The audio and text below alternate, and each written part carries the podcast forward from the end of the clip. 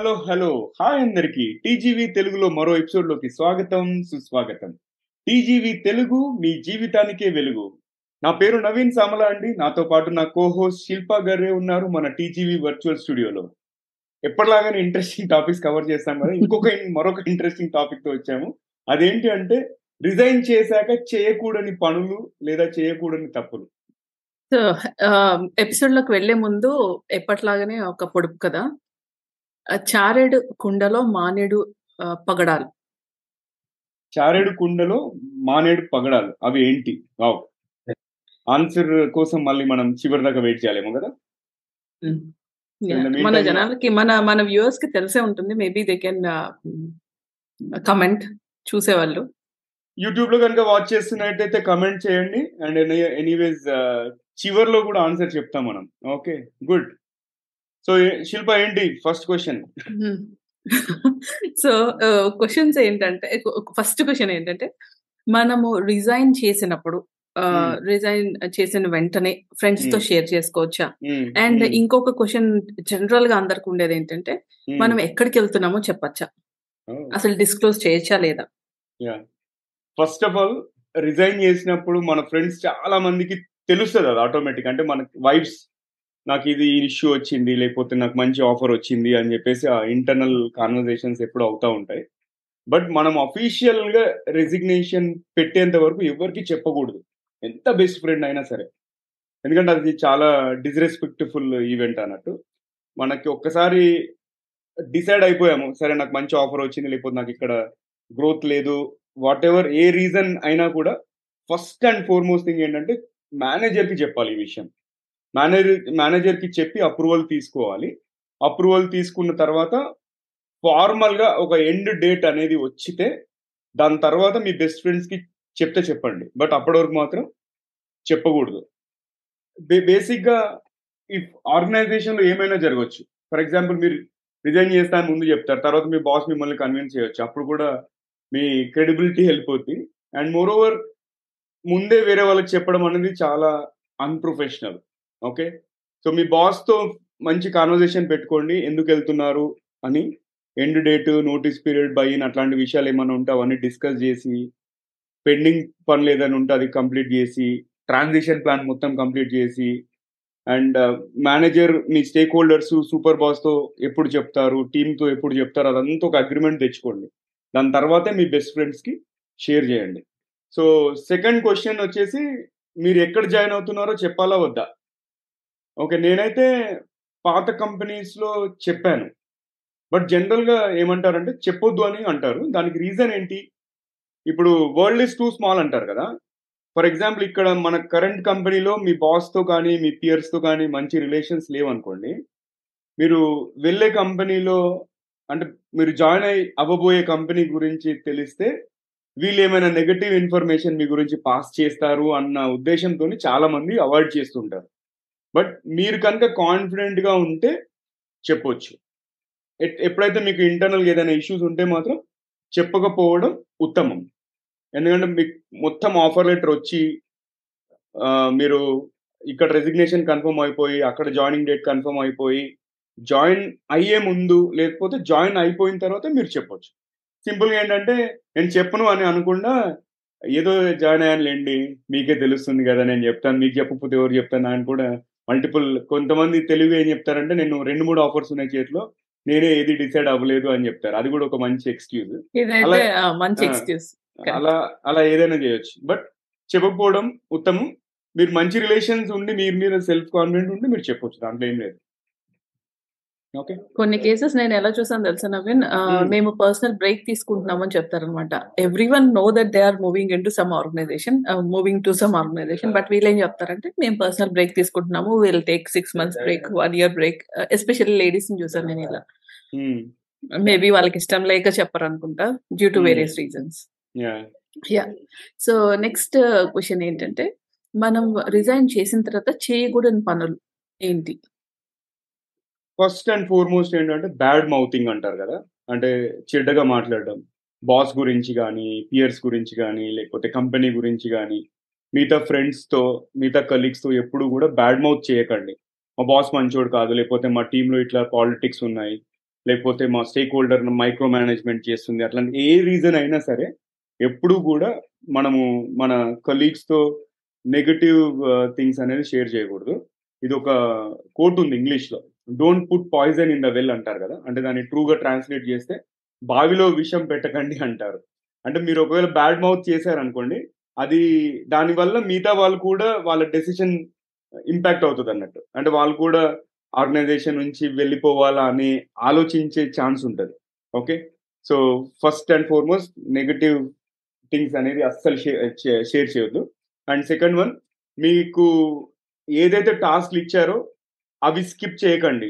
ఏదో నేను honeymoon period అని చెప్పేసి నేను పని చేయను అంటే మాత్రం బాగుండదు అది. ఓకే, మనకి ఎయిట్ అవర్స్ నైన్ అవర్స్ ఎంత అయితే కమిట్మెంట్ ఉందో లేకపోతే డెలివరబుల్స్ ఉన్నాయో మనము లాస్ట్ డే వరకు కూడా అదే కమిట్మెంట్తో చేస్తే మంచిది, అంతేగాని హనీమూన్ పీరియడ్ అని చెప్పేసి తిరుగుతూ ఉంటే మాత్రం మంచిది కాదు. అండ్ ట్రాన్సిషన్ ప్లాన్, మెయిన్లీ ఇది నాలెడ్జ్ ట్రాన్సిషన్ ప్లాన్ ఉంటుంది కదా, అది కూడా పూర్తిగా మంచి ప్రణాళికతోని ప్రిపేర్ చేసి అది ఎగ్జిక్యూట్ చేయాలి. అది కూడా ఇన్కంప్లీట్ చేసి మిగతా వాళ్ళకి ఎవరైతే సక్సెసర్ ఉంటారో ఆ సక్సెసర్తోని సపోర్ట్ చేయకపోవడం అట్లాంటివి చేయకండి. And most importantly confidential data కంపెనీకి సంబంధించింది ఏదైనా స్టీల్ చేయడానికో లేకపోతే తీసుకెళ్ళడానికి కూడా ట్రై చేయకూడదు. ఎందుకంటే కంపెనీస్లో చాలా పవర్ఫుల్ సాఫ్ట్వేర్స్ ఉంటాయి మనకి, ఒక్కసారి హార్డ్ డ్రైవ్ కానీ ఎక్స్టర్నల్ హార్డ్ డ్రైవ్ కానీ మోస్ట్ ఆఫ్ ది కంపెనీస్లో హార్డ్ డ్రైవ్స్ పెన్ డ్రైవ్స్ అనేది పనిచేయదు. ఒకవేళ పని చేసినా కూడా వాళ్ళకి ప్రతి ఒక్క లాగ్ వెళ్ళిపోతుంది సెక్యూరిటీ టీమ్కి, ఎవరు ఏం చేశారు అనేది ఈజీగా కనిపెట్టేస్తారు. నేను కూడా ఒకసారి ఒక ప్రీవియస్ ఆర్గనైజేషన్ ఇలానే మిస్టేక్ చేశాను.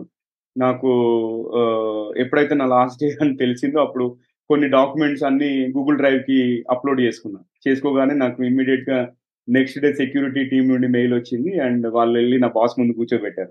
ఓకే, ఓపెన్గా చెప్తున్నాను. సో అట్లాంటివి జరుగుతూ ఉంటే బెటర్ ఏంటంటే మనం కంపెనీ ఇన్ఫర్మేషన్, అఫ్కోర్స్ నేను కంపెనీ ఇన్ఫర్మేషన్ ఏం తీయలేదు అప్పుడు, నేను ప్రిపేర్ చేసిన కొన్ని ప్రజెంటేషన్స్ అది ఇది, బట్ కంపెనీస్ ఏమంటారంటే మీరు ఏదైతే పని చేశారో అది మొత్తం కంపెనీకి చెందిందే దో మనం ఎంత హార్డ్ వర్క్ పెట్టినా కూడా. సో అప్పుడు నాకు కూడా రియలైజ్ అయ్యాను యా ఎనీవేస్ అని చెప్పేసి మళ్ళీ నేను ఆ డేటా అంతా కూడా డ్రైవ్ నుంచి డిలీట్ చేశాక దానికి ఒక అగ్రిమెంట్ రాసి అదంతా చేయడం జరిగింది. ఓకే, సో మనం ఒక్కొక్కసారి టఫ్ లాజిక్స్ రాసి ఉంటాము, సో కొన్ని రిక్వైర్మెంట్స్ అదే తీసుకోవాలని అనుకుంటాం అనమాట, but that is against policy or against any organisations rule. అవును. నెక్స్ట్ ఏంటంటే ఇంకొకటి, మొత్తం కొంతమంది రిజైన్ రిజైన్ చేశాక కొంచెం ఎమోషనల్ అవుతూ ఉంటారు. ఓకే, సో ఎనీవేస్ ఇది ఒక పెద్ద ఈవెంట్ రెసిగ్నేషన్, అంటే ఒక కంపెనీ నుంచి ఇంకో కంపెనీ చేంజ్ అవ్వడం, ఎస్పెషల్లీ లాంగ్ టెన్యూర్స్ ఉన్న వాళ్ళు. నేను జీఈలో లెవెన్ ఇయర్స్ పని చేశాను కదా, అప్పుడైతే నేను ఆల్ ఏడ్ చేశాను తెలుసా శిల్ప, వేరే కంపెనీ జాయిన్ అయినప్పుడు. ఈవెన్ నా ఫేర్వెల్ స్పీచ్ ఇప్పటికీ మా ఫ్రెండ్స్ దగ్గర ఉంది, two minutes three minutes non stop నేను ఏడ్ చేశాను, అంత ఎమోషనల్ అయ్యాను నేను. అండ్ నెక్స్ట్ ఆర్గనైజేషన్ జాయిన్ అయినప్పుడు కార్లో ఆఫీస్కి వెళ్తుంటే కూడా ఫుల్ ఏడ్ చేశాను. బట్ తర్వాత తర్వాత అనిపించింది అన్నట్టు మనం అంతగా ఎమోషనల్ అవ్వాల్సిన అవసరం లేదు, బేసిక్గా ఇది కూడా ఒక part and parcel of our life అంతే. సో మనము ఎమోషన్ అవ్వకుండా కొంచెం స్ట్రాంగ్గా ఉండి ఇది కూడా ఒక ఈవెంట్ అనేది తీసుకుంటే సరిపోతుంది. సో ఇది అంటే వి మైట్ బి అటాచ్డ్ కదా నవీన్, అంటే మనం ఇప్పుడు నేను కూడా విప్రోలో సెవెన్ ఇయర్స్ పని చేశాను. తర్వాత వచ్చేసేటప్పుడు ఎలా అనిపించింది అంటే ఇదంతా మనం సెవెన్ ఇయర్స్ ఉన్న ప్లేస్ కదా, లాస్ట్ టైం ఎప్పుడైతే మనము we move around that space కదా మనకు అనిపిస్తుంది, దట్ మే బి అది ఓకే అనుకుంటాను. Yeah, that's right. ఇంకేంటి, ఇంకా నెక్స్ట్ ఏంటంటే స్మూత్ రెసిగ్నేషన్ ఎలా చేయాలి? యా, స్మూత్ రెసిగ్నేషన్ అంటే ఏంటంటే బేసిక్గా లాస్ట్ డే వరకు కూడా సేమ్ కమిట్మెంట్ మనం డిస్ప్లే చేయాలి.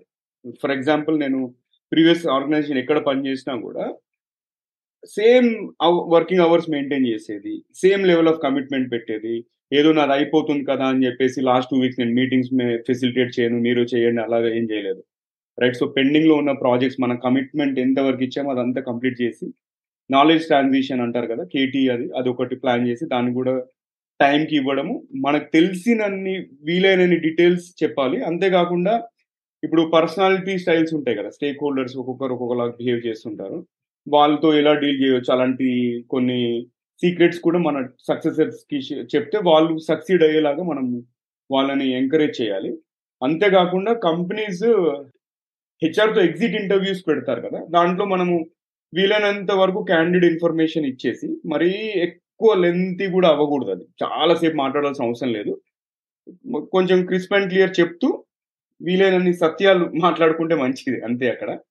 అండ్ అంతేకాకుండా పేపర్ వర్క్ ఏదైనా ఉండి లేకపోతే నో డ్యూ సర్టిఫికేషన్ అలాంటివి, ప్లస్ మీరు అసెట్స్ ఉంటాయి కదా, ల్యాప్టాప్ ప్లస్ హా ఎక్స్టర్నల్ హార్డ్ డ్రైవ్ ఇవ్వచ్చు కొన్ని కంపెనీస్, కొన్ని కంపెనీస్ హెడ్ సెట్స్ అవన్నీ ఇస్తాయి కదా, అవి ఏ ఎట్లాంటి సిచ్యువేషన్లో మనకి ఇచ్చారో అలానే సేమ్ అదే కండిషన్లో మనం రిటర్న్ చేయాలి. ఎందుకంటే అట్లా రిటర్న్ చేయకపోతే డెఫినెట్గా వీళ్ళు కూడా కొంచెము పెనాల్టీ వసూలు చేసి దాన్ని ఫుల్ అండ్ ఫైనల్ సెటిల్మెంట్ ఉంటుంది కదా దాంట్లోంచి కట్ చేసే అవకాశం కూడా ఉంటుంది అన్నట్టు. అండ్ అంతేకాకుండా వెళ్ళేటప్పుడు కూడా సేమ్ పాజిటివ్ రిలేషన్ మెయింటైన్ చేస్తూ ఉంటే ఫ్యూచర్లో ఎటువంటి ప్రాబ్లం కూడా రాదు. అంటే మీరు బయటికి వెళ్ళి ఫర్ ఎగ్జాంపుల్ మీరు మంచి టర్మ్స్లో వెళ్ళినా మంచి టర్మ్స్లో వెళ్ళకున్నా ఎందుకు వెళ్ళినా కూడా కూడా పాజిటివ్ ఎమోషన్స్ అనేది డిస్ప్లే చేస్తే బెటర్ అది. సో దట్ మనము ఏదో నేను వెళ్తున్నాను కదా అని చెప్పేసి సీరియస్ ముఖం పెట్టుకోవడం లేకపోతే ఎవరు పడితే వాళ్ళతో అగ్రెసివ్గా చాలా కోపంగా ఉండడం అలాంటివి కూడా చేయకుండా మంచిగా సేమ్ రిలేషన్ మెయింటైన్ చేస్తే అది స్మూత్ రెసిగ్నేషన్ అంటారు అన్నట్టు. ఓకే, నెక్స్ట్ ఈ రెసిగ్నేషన్ పీరియడ్ ఉంటుంది కదా ఎవరిదైనా ఎంప్లాయీది, అప్పుడు ఆ మేనేజర్స్ ఏం చేయాలి? ఆ టీమ్ ఆర్ ఆ ప్రాజెక్ట్ మేనేజర్స్ ఉంటారు కదా వాళ్ళు ఏం చేయాలి? దీనికంటే ముందు మనం ఫస్ట్ స్మూత్ రెసిగ్నేషన్ వల్ల ఏంటి యూజ్ అనేది కూడా ఇంకొక విషయం మాట్లాడదాము. జనరల్గా ఇప్పుడు వెళ్తున్నాం కదా అని చెప్పేసి బర్నింగ్ ద బ్రిడ్జెస్ అంటాం, అంటే ఈ బ్రిడ్జ్లు కూల్ చేస్తారు కదా, అంటే మళ్ళీ ఇంకొకసారి వెళ్ళకుండా సరే నేను ఎలాగో ఈ తీరం దాటానని చెప్పేసి ఆ బ్రిడ్జ్ కూలగొట్టారు అనుకోండి, మంచిది కాదు. మనది చాలా చిన్న ప్రపంచంలోనే ఎప్పుడైనా ఎవరైనా మళ్ళీ కలుసుకునే అవకాశం ఉంది. ఇంతకుముందు కూడా నేను ఒకసారి చెప్పా, మన పియర్స్ మన బాసెస్ అవ్వచ్చు ఫ్యూచర్ కంపెనీలో, లేకపోతే మన సబార్డినేట్ మన బాసెస్ అవ్వచ్చు, అలా ఏదైనా అవ్వచ్చు.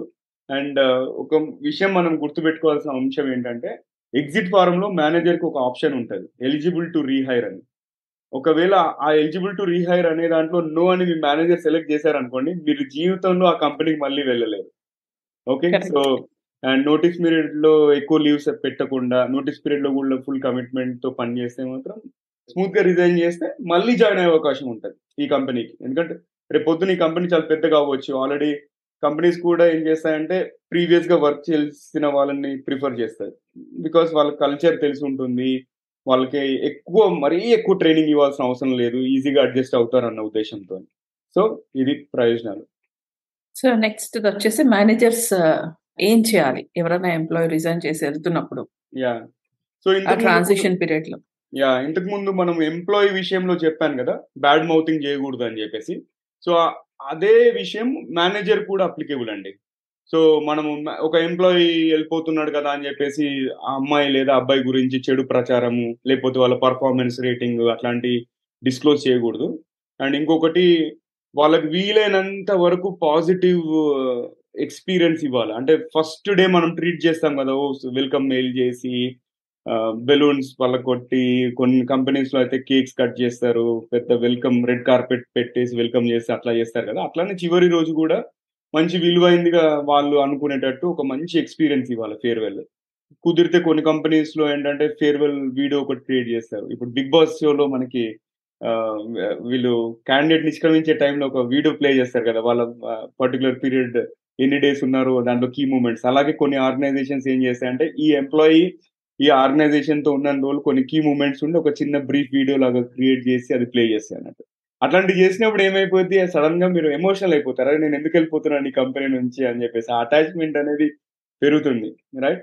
సో అదొకటి. ఇంకొకటి కుదిరితే అర్లీ రిలీవింగ్ ఇవ్వచ్చు, రైట్? కొన్ని కంపెనీస్ ఎందుకంటే జనరల్గా ఒక ఉద్యోగి అనేవాడు ఓకే మంచి ఆపర్చునిటీ వస్తే బయటికి వెళ్తున్నారు, అండ్ వాళ్ళు జాయిన్ చేసుకునే వాళ్ళు కూడా కొంచెం తొందరగా కొంచెం త్వరగా జాయిన్ అయితే బాగుంటుంది అన్న ఉద్దేశంతో ఈ ఎంప్లాయీని అడగొచ్చు నోటీస్ పీరియడ్ ఏమన్నా బైన్ కుదురుతుందా, ఎర్లీ రిలీవింగ్ ఏమన్నా మీ చేతిలో ఏదైనా ఉంటే యాజ్ ఎ మేనేజర్ మీరు సపోర్ట్ చేయండి, ఓకే ఎర్లీ రిలీవింగ్ కానీ ఏదైనా. అండ్ అంతేకాకుండా ఈ రిజైన్ చేసేటప్పుడు జనరల్గా ఉద్యోగికి శాలరీ అనేది రాదు, సో బెస్ట్ థింగ్ మీరు ఫుల్ అండ్ ఫైనల్ సెటిల్మెంట్ వీలైనంత తొందరగా ఎంప్లాయీకి ఇచ్చేలాగా చూడండి. మీరు ఎలాగైతే రీహైర్ ఎలిజిబుల్ కాదా అని మార్క్ చేస్తున్నారో ఎంప్లాయీస్ కూడా మళ్ళీ ఇతనితో నేను పని చేయాలా వద్దా అని డిసైడ్ చేసుకుంటారు, అదొకటి మనం గుర్తుపెట్టుకోవాలి, రైట్? ఎందుకంటే వర్క్ అనేది జీవితంలో ఒక భాగం మాత్రమే, వర్కే జీవితం కాదు. ఎప్పుడైనా మనం పర్సనల్గా ర్యాపో ఉంటే రేపు పొద్దున వీళ్ళు కూడా అరే నేను ఒకప్పుడు నాకు ఒక మంచి బాస్ ఉండేది అని చెప్పుకుంటారు కదా, సో అలా మీరు ఒక మంచి బాస్ అవ్వాలంటే ఎంప్లాయీ రెసిగ్నేషన్ కూడా సపోర్ట్ ఇవ్వండి. ఎలా అయితే ఆన్ బోర్డింగ్ అప్పుడు మనం సపోర్ట్ చేస్తున్నామో అలాగే ఈ రెసిగ్నేషన్ టైంలో కూడా సపోర్ట్ ఇచ్చి స్మూత్ గా వెళ్ళిపోయేటట్టు చూసుకుంటే బాగుంటుంది. సో ఆన్సర్డ్ ఆల్ ద అన్ని అన్నిటికీ ఆన్సర్ చెప్పారు.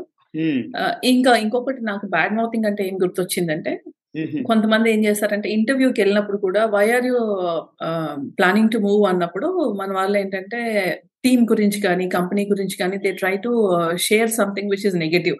అది కూడా చేయకుండా ఉంటే చాలా మంచిది అనమాట. ఎందుకంటే ఇదే మనం కంటిన్యూ చేస్తామనే ఒక ఇంప్రెషన్ మనం ఇస్తున్నాం ఆ ఇంటర్వ్యూయర్ కి ఆర్ దట్ ఆర్గనైజ్ అదే నెక్స్ట్ కంపెనీకి.